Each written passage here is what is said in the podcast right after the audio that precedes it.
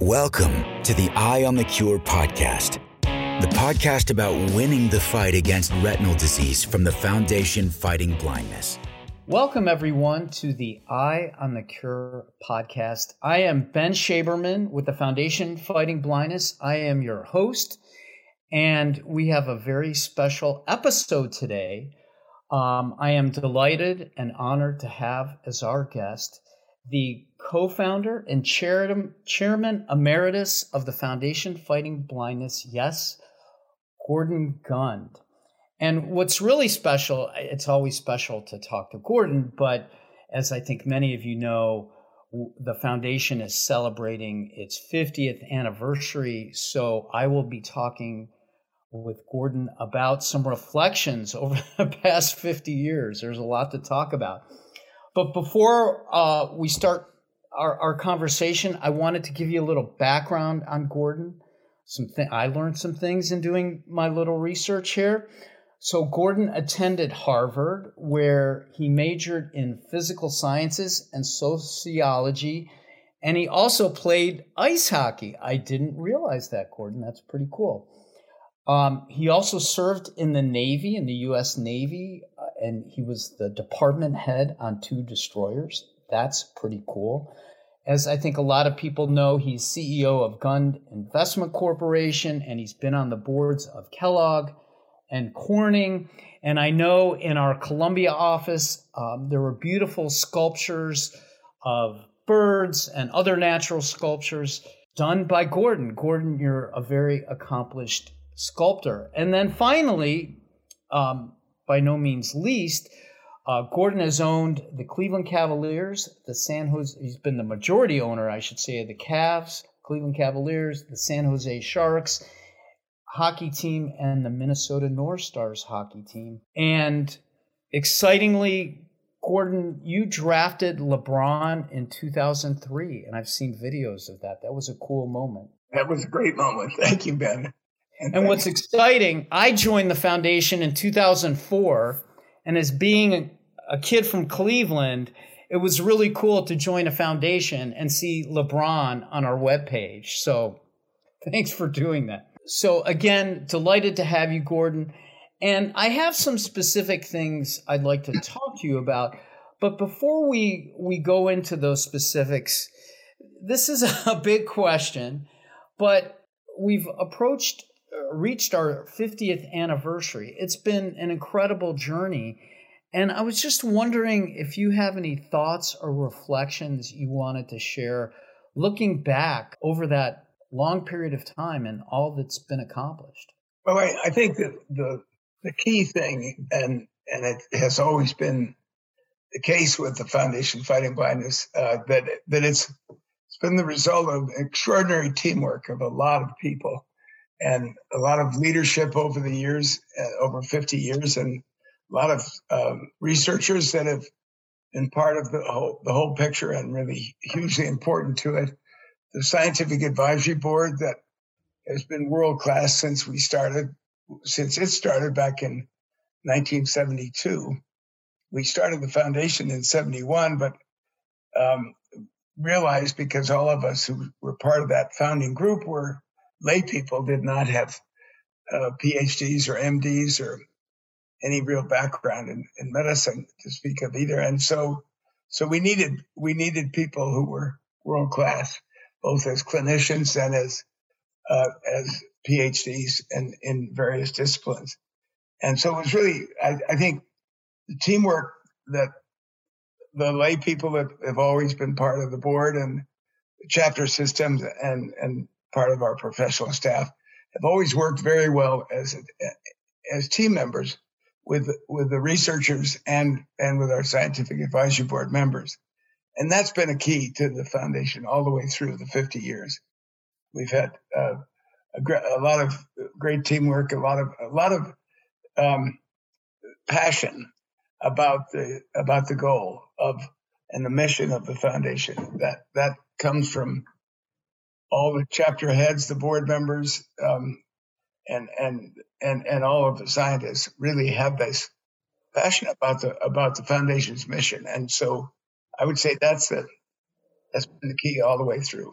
and it's been a, a, a real joy having the ability to work closely with a number of people over years to try and uh, advance the progress of the foundation and achieve its mission. And it's, it's great to be able to say, we are now doing that, and have done it in uh, many significant ways, uh, at many advancements, and and um, and more, more, much more in the pipeline right now, which is very exciting. Yeah, it really is an exciting time. As we often say, we we have somewhere in the neighborhood of forty to forty-five clinical trials underway. And I know those early days were were quite a, a difficult journey. But I, I want to ask, I know your journey with retinitis pigmentosa was particularly challenging. You lost your vision pretty quickly. You're, as you said, you've said before, the last stone that you turned over was that journey to Russia to try to find an answer. But then when you realized that you you weren't going to be successful in saving your vision, you decided to try to do something for everybody else. And can you reflect on the moment when you and Luli, who is was so important to the foundation's beginning and operations that moved forward, can you reflect on what that was like, or what happened well, well, in your mind to decide sure. to the foundation? And and what when I was losing my sight back in the uh, in the sixties, I, I started having. Uh, you mentioned that I'd been an officer in the Navy, and and um, and was able to do that, fortunately, um, with and and maintain my sight through through that time. But then it started to go right after, uh, or I started to really notice it after I'd uh, gotten out of the Navy in in nineteen sixty-five, early sixty-five, and I. Um, I started losing my night vision and was having difficulty, more and more difficulty seeing at night. So my my my retinitis pigmentosa was that was of that kind where where night vision went first, and in a in a sort of down into a tunnel, and then uh, by I'd lost my night vision by nineteen sixty-eight, sixty-nine. And then my day vision went in nineteen seventy, and it went in about six or eight months. Very atypical, and I wouldn't want to frighten anybody by uh, the suggestion that that might happen to them. It was it was very unusual the way it happened very quickly for me. The day vision went, uh, and and by the end of of nineteen seventy, I'd lost um, I'd lost all of my central vision uh, and and my day vision. So. So, and it was very, uh, during those years, Luli and I were married in, in sixty-six.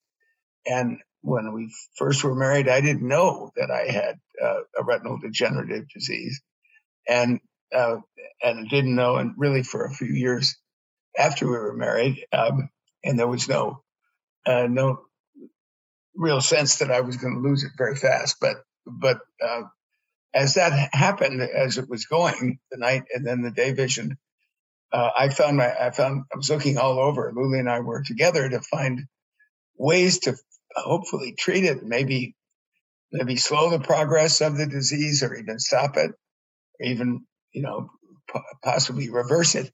So it was very frustrating because there was no research going on then to speak of, which, which um, uh, really um, struck us. I mean, really impressed us as the fact that even though we just sent a man to the moon and all of that in sixty-nine, we, we weren't able to, uh, there, there was no research really going on of any major nature or comprehensive nature around the country or around the world.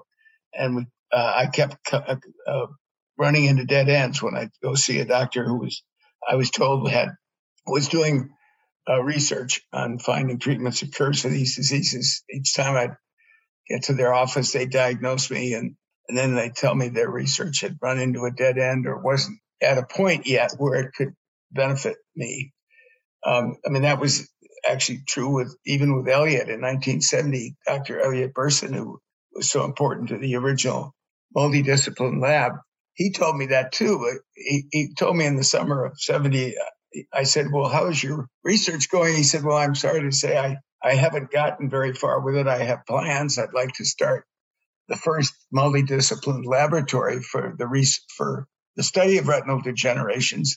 And I have a plan to provide, to uh, propose to the Mass Eye and Ear Infirmary, where he was, and he was also on the Harvard faculty, uh, and and to see if they would if if they would allow me to start a, uh, the first ever lab for this purpose. And and uh, and he and he said, and I'm going to be putting together a proposal to raise funds for it. So I said in the in the summer of seventy. But the only the only thing I had left to do was to try this research in Russia, which you mentioned, which was the last stone I, I could turn over to try it, because by then I'd talked to everybody who was supposedly involved with research, and there was none that was available to me. So I planned to go to Russia, but after that, I, if if I, if that didn't end up providing any help for me, then I was uh, th- then would be. I said I would like to get involved with him, and uh, would call him after I after I'd gotten back from Russia. And it, as it turned out, Russia was a tough um, go. There, it was clear within a few weeks. I was there for about six weeks, but it was a, a bio animal biostimulant kind of program, uh, uh, and and ultrasound stimulation, the combination of the two shots, injections of animal biostimulants, and also using ultrasound to stimulate the retina. And those were the composition of the treatment. It didn't work. I could tell within two weeks that it, that it wasn't. I had I stayed there for another almost four um, in in Odessa. And so during the time I was there, I uh, Luli wasn't able to go with me. She had just given birth to our second son, who fortunately I saw before I left to go to Russia. My brother Graham took me over. He had had experience with that, bearing in mind that it was the heights of the Cold War, too, in, uh, towards the end of nineteen seventy. Um, so a, a very unusual time to go there. In any event, what happened was that uh, it didn't work, and Luli came to pick me up at the other end of this six-week period or so, and on our way back to the States, we, we had lots of time to talk about what I did. That, had had lots of time to think about was, well, where do we go from here? Where do I go from here? What is it? Uh, what do I really want to be able to do and care about and want to think about in terms of how I adjust and deal with with blindness, and how I can be, uh, how I hopefully can be a, a good husband and a father of two. We then had two sons, and and also what what we would turn our own frustrating experience, try to turn it into, which was something positive for other people. So, so that's kind of how how I came to wanting to get a hold of Eliot when we got back, and after he put his proposal together, and then and then start considering how to how to find financing for it, or fund the funding for it. Interestingly, what what that consisted of was Mass Eye and Ear wanted us. wanted to have the Foundation Fighting Blindness when it when it was, was finally put together later that that the fall of nineteen seventy, November of seventy-one, I should say, um, but wanted us to pay for the construction of the lab in their in their new building, Mass Eye and Ear Infirmary building, and and also wanted so they wanted three hundred thousand dollars. To be raised by by the end of uh, nineteen seventy-one, and then by July of nineteen seventy-two, another three hundred seventy-five to be used for for financing the equipment of the laboratory and the staffing of it. Uh, so the so the t- challenge that was given to well Eliot had and gave to me and to Ben Berman when he introduced the two of us together was to raise Uh, a total of three of six hundred seventy-five thousand dollars by by July one of of seventy-two.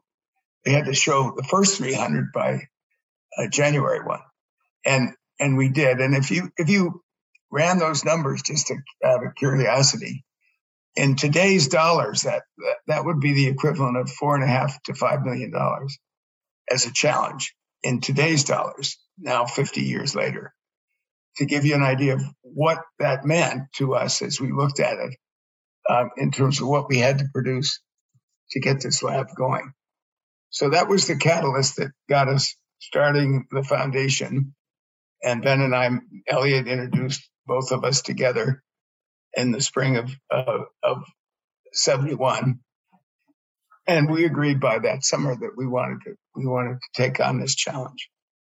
And so that's how it, that's how it originally got started. Luli and I agreed that we would uh, commit ourselves or dedicated ourselves to trying to make this work, realizing that I wasn't going to probably, I, I didn't think my sight would be restored or that I would have the benefit of it, but uh, but at least we could turn the very frustrating experience we'd had into something positive, and that's what that's what got us involved. Right, and I, I I'm glad you mentioned how much you needed to raise for that first lab, because your first project was a pretty heavy lift. It wasn't like you you oh, yeah. started off small. That that's a big project, and I think one other thing that's really remarkable is how many great pioneering investigators, clinicians, researchers joined our scientific advisory board at that early stage. And that was a time when so little was known about these conditions. It wasn't like they were jumping in to, to make a lot of money in, in developing or selling treatments, because they were just still figuring out how the retina worked. And I understand one of our scientific advisory board members was a doctor named George Wald. That's right. Yes. And and you had mentioned this to me previously. I did a little research on him. He won the Nobel Prize in nineteen sixty-seven for basically discovering and outlining how light activated photoreceptors in the retina and sent electrical signals to the brain. I mean, that's just basic retinal function. So they didn't really understand how the retina worked until the late sixties, really.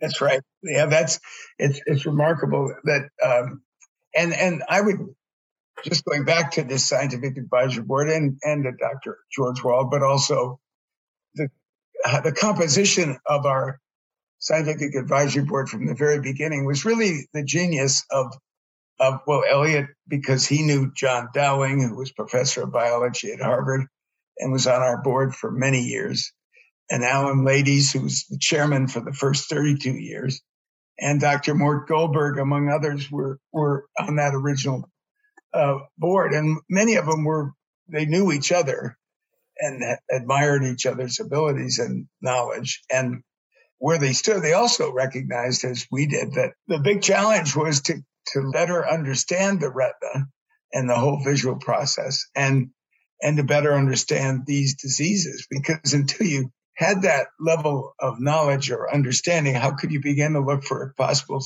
therapies or treatments and cures? You, you had to understand the diseases to begin with and the whole visual process. So, yes, he was hugely, George Wald was hugely important. And John Dowling had, had worked in his laboratory, so John knew him and was able to convince he and his wife, also George Wald, and in research, Ruth Hubbard, um, were both on the board early on. We were very lucky to have them. Thanks for sharing that. So I, I'd like to switch gears a little bit.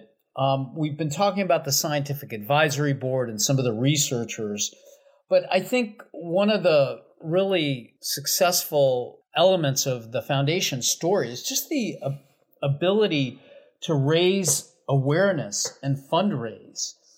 And I remember when we had our office in Baltimore in Owings Mills, we had photographs from events in those early days. I want to say they were the seventies, maybe the eighties. I remember seeing a photograph of Dolly Parton and Kenny Rogers right, at right. an event.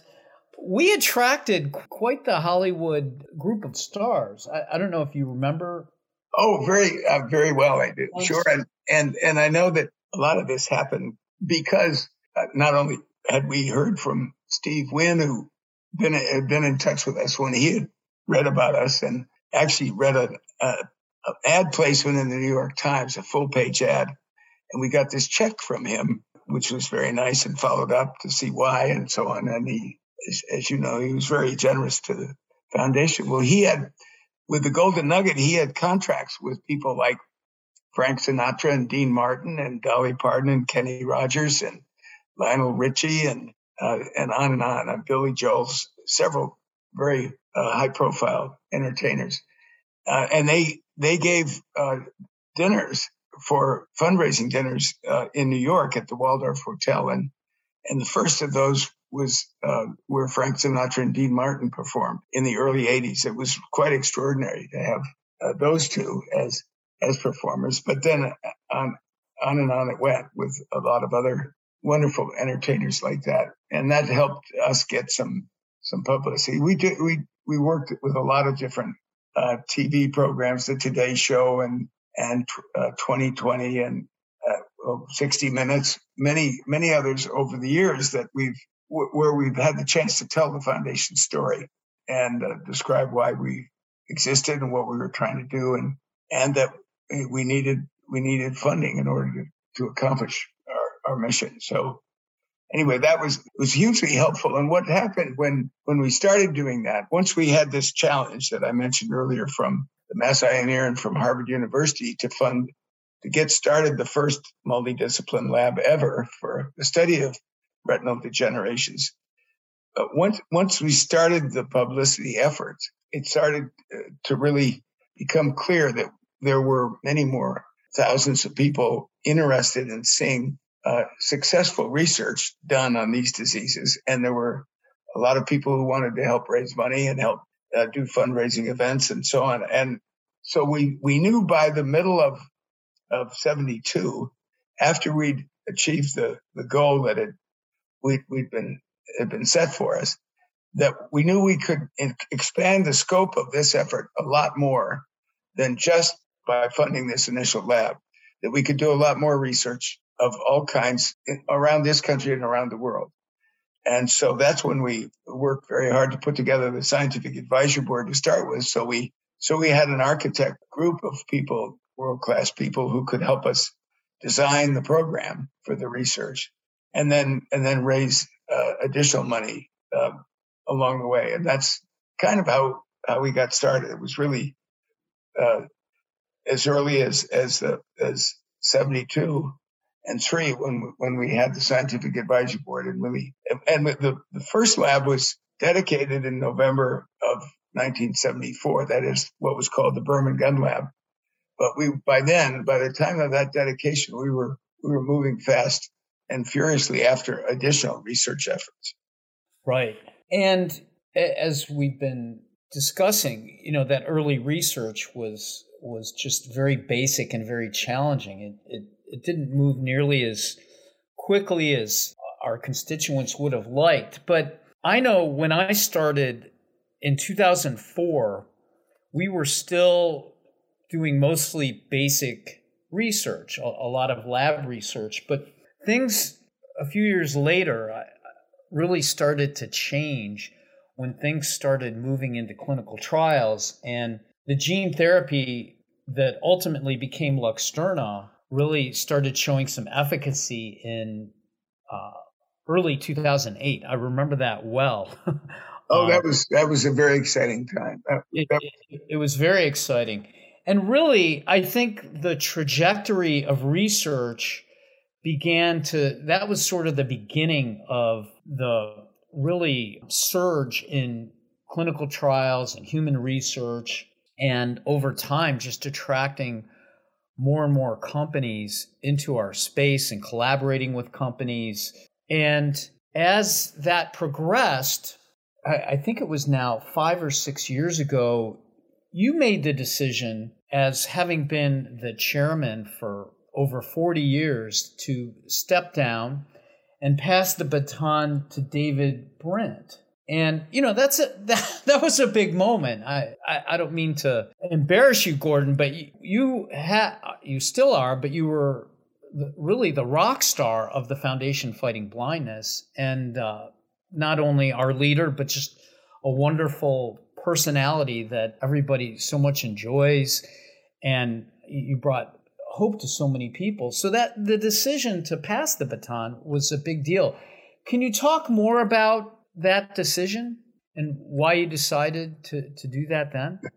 Yeah, but may, maybe let me just let me fill in one uh, area that you, you mentioned earlier, which was when we first started, what it was like. There, there weren't that many uh, PhDs or clinicians doing research in the field. So we had to populate the field early on. And that's where the Scientific Advisory Board, again, became so important, because we had no credibility to speak of it from a medical standpoint. We, the founders, we just, we had a lot of passion about trying to achieve the mission, but, uh, but we didn't know what we were doing. They gave us the credibility to attract very top-notch PhDs and clinicians into the field um, to start with, which was, was really very important. And, and there wasn't, didn't exist really before that. So moving forward to when uh, nineteen, I mean twenty fifteen, when I, both Lily and I were, uh, I guess you could say, getting a little long in the tooth. At least we were, we'd been at it for quite a while, and it, and I didn't want, neither of us wanted the foundation caught without having a succession plan for the roles that we had been playing for some time with the foundation. So, so we both felt it was very important uh, that we.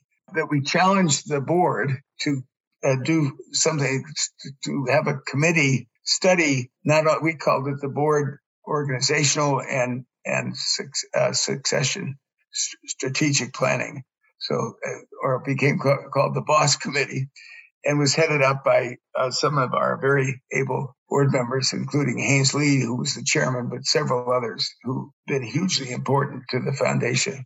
And and they they analyzed what was the best thing to do to be sure that the foundation didn't wasn't left tr- stranded without without uh, Lily and I as being active. We wanted to be sure it continued on successfully, and I, I'm I feel very good about the way that has happened. And along with that, what Lily and I also felt is is we we felt if we want to give the next leadership, David Brandon, so many others who have been set. So important to the foundation, not only volunteer leadership, but also professional leadership. We wanted to try and help provide some funding uh, to, to do some of the, to move some of the potential therapies along into the clinic. And so in order to do that, what we felt was very important was to do that, the Gund family match, the Gordon and Lura Gund family match, which which has been able to help significantly fund, thanks to the support of a lot of people who have matched our challenge. That's allowed allowed the new leadership to have to have a head start on the funding needed to do translational research and carry it forward, which has been was very much our, our objective and our desire. So to help with the succession and to help make it work, that's why we went ahead with that challenge. And so many people generously heeded your call. Do you recall exactly how much was raised in total through your family challenge? About about one hundred eight million dollars. That's incredible. That's incredible. And that was, if I remember correctly, I think over an eighteen-month period? Well, no, it was a challenge was issued that over that period, but the people had five years to pay off major that's, debt. That's right. Okay.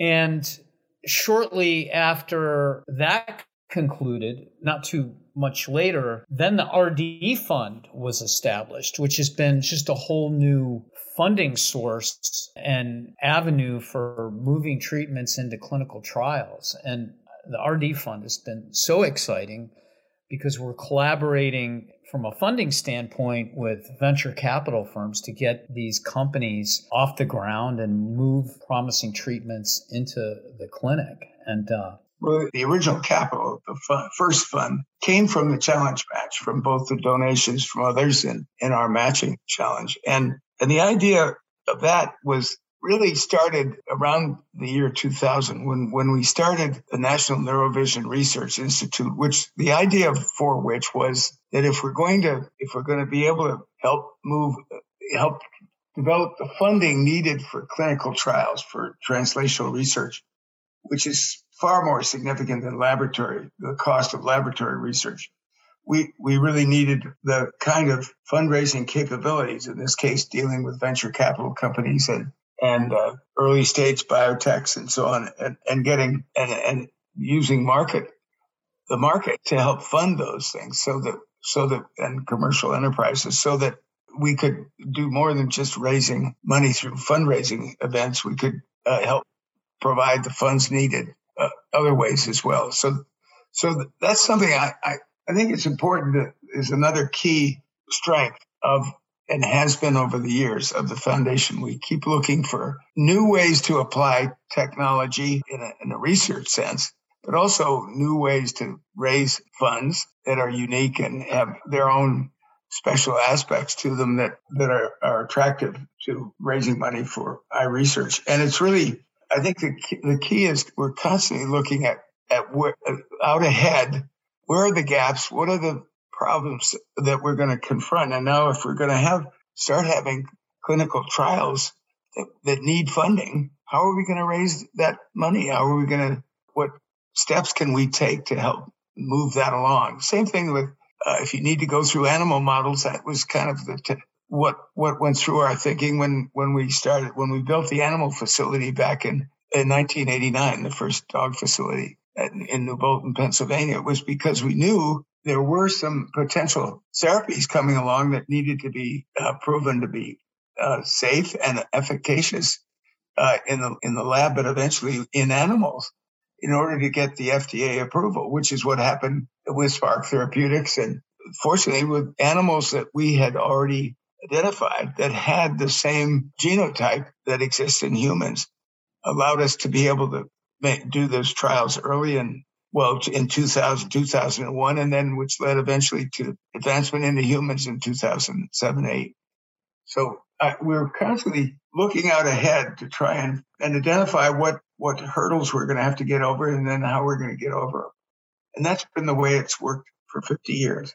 And I, I think what's interesting about that model and always being sort of on the forefront of science and, and looking ahead with foresight is that the foundation now, and we see this with the R D Fund, is really looked at as the experts. We provide almost like a seal of approval or the housekeeping seal of approval. That's right. Research. When companies and venture capitalists see us investing, they feel confident that it's a good investment because that scientific prowess that we've demonstrated for so many years throughout our history. So it's paying off not only in what we're funding, but the investments that we're attracting. Oh, I think very much so. We get a tremendous amount of leverage out of the expertise that we've that we've developed through our scientific advisory board and, and how well we are working on on on these problems from different directions. The ways, the expertise that we've demonstrated have really gotten us a leadership position with with commercial enterprises, with venture capital companies or or biotechs or pharmaceutical companies who see us as the expert in the field, which is, you're right, I think a very important aspect of why the R D Fund is showing so much potential for success. Exactly. And Gordon, if we can um, close close out with just one other question and thought, and this is something that's uh, near and dear to my heart because I talk to a lot of patients and families, and they come to us looking for guidance and hope and an understanding of the research. What would you say, or what do you say, when you meet somebody who's newly diagnosed, or maybe has a child that's newly diagnosed? What, what the message, I think, is a little different than what it was fifty years ago. Oh, for sure. Well, first of all, I'm happy to say that I believe they can really have hope now in ways that wasn't possible fifty years ago. We were just starting out. But now, I, I think to start with, I would urge them uh, to get genotyped or to have their child or their friend or relative a genotyped and and have them registered in myretina tracker with our patient registry, so their information is part of, of solving the puzzle for that particular genotype that they have and how to how to make sure that those who might have potential therapies for that will know about them and be able to contact them and involve them in, in uh, clinical trials. Another another thing, I, I think it's a way for them to help themselves. The foundation offers them an opportunity to not only get involved and be active in fundraising, which is going to be critical to solving these problems uh, along the way and and uh, and to getting the clinical trials underway and accomplished, and getting the approvals that are needed. So I would I would say look at it as as a source of great hope for their relatives and their chi- children and whoever it is that's close to them that has these problems, and see it as a way to, to help yourself. And that's what the foundation has always been and, and hopefully will continue to be and be very important to people. Definitely. And I think that's such an important message, is that there's a lot people can do, even if you can't get a treatment today, between the genetic testing, the registry trials, and of course, fundraising. There's so many ways people can drive the mission. And I congratulate you and Luli and our other volunteer leaders for doing such a great job inspiring people to drive our mission. It's been an incredible journey. We've raised now over eight hundred fifty million dollars toward our mission, and that number just keeps, the momentum just keeps growing and growing every year. And uh, that is in large part from your leadership, Gordon. So we thank you for being such an inspirational figure and giving so much of your time and uh, your generosity toward the mission.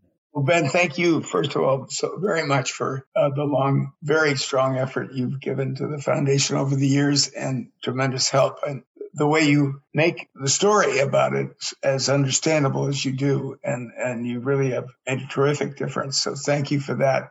I, I think the other thing people, I would hope, would, would understand is that this, the way, one of the great things about the foundation as it's moved along is how it's been rejuvenated over and over again with new, new blood, new people who want to make a difference to it and bring that passion, and new professional staff like yourself who makes, uh, makes a great difference uh, to the progress of the effort and to making it understandable and and motivating. So I thank you for that, and I hope we'll all continue to do that. It, it will only work successfully if everybody pitches in and does what they can.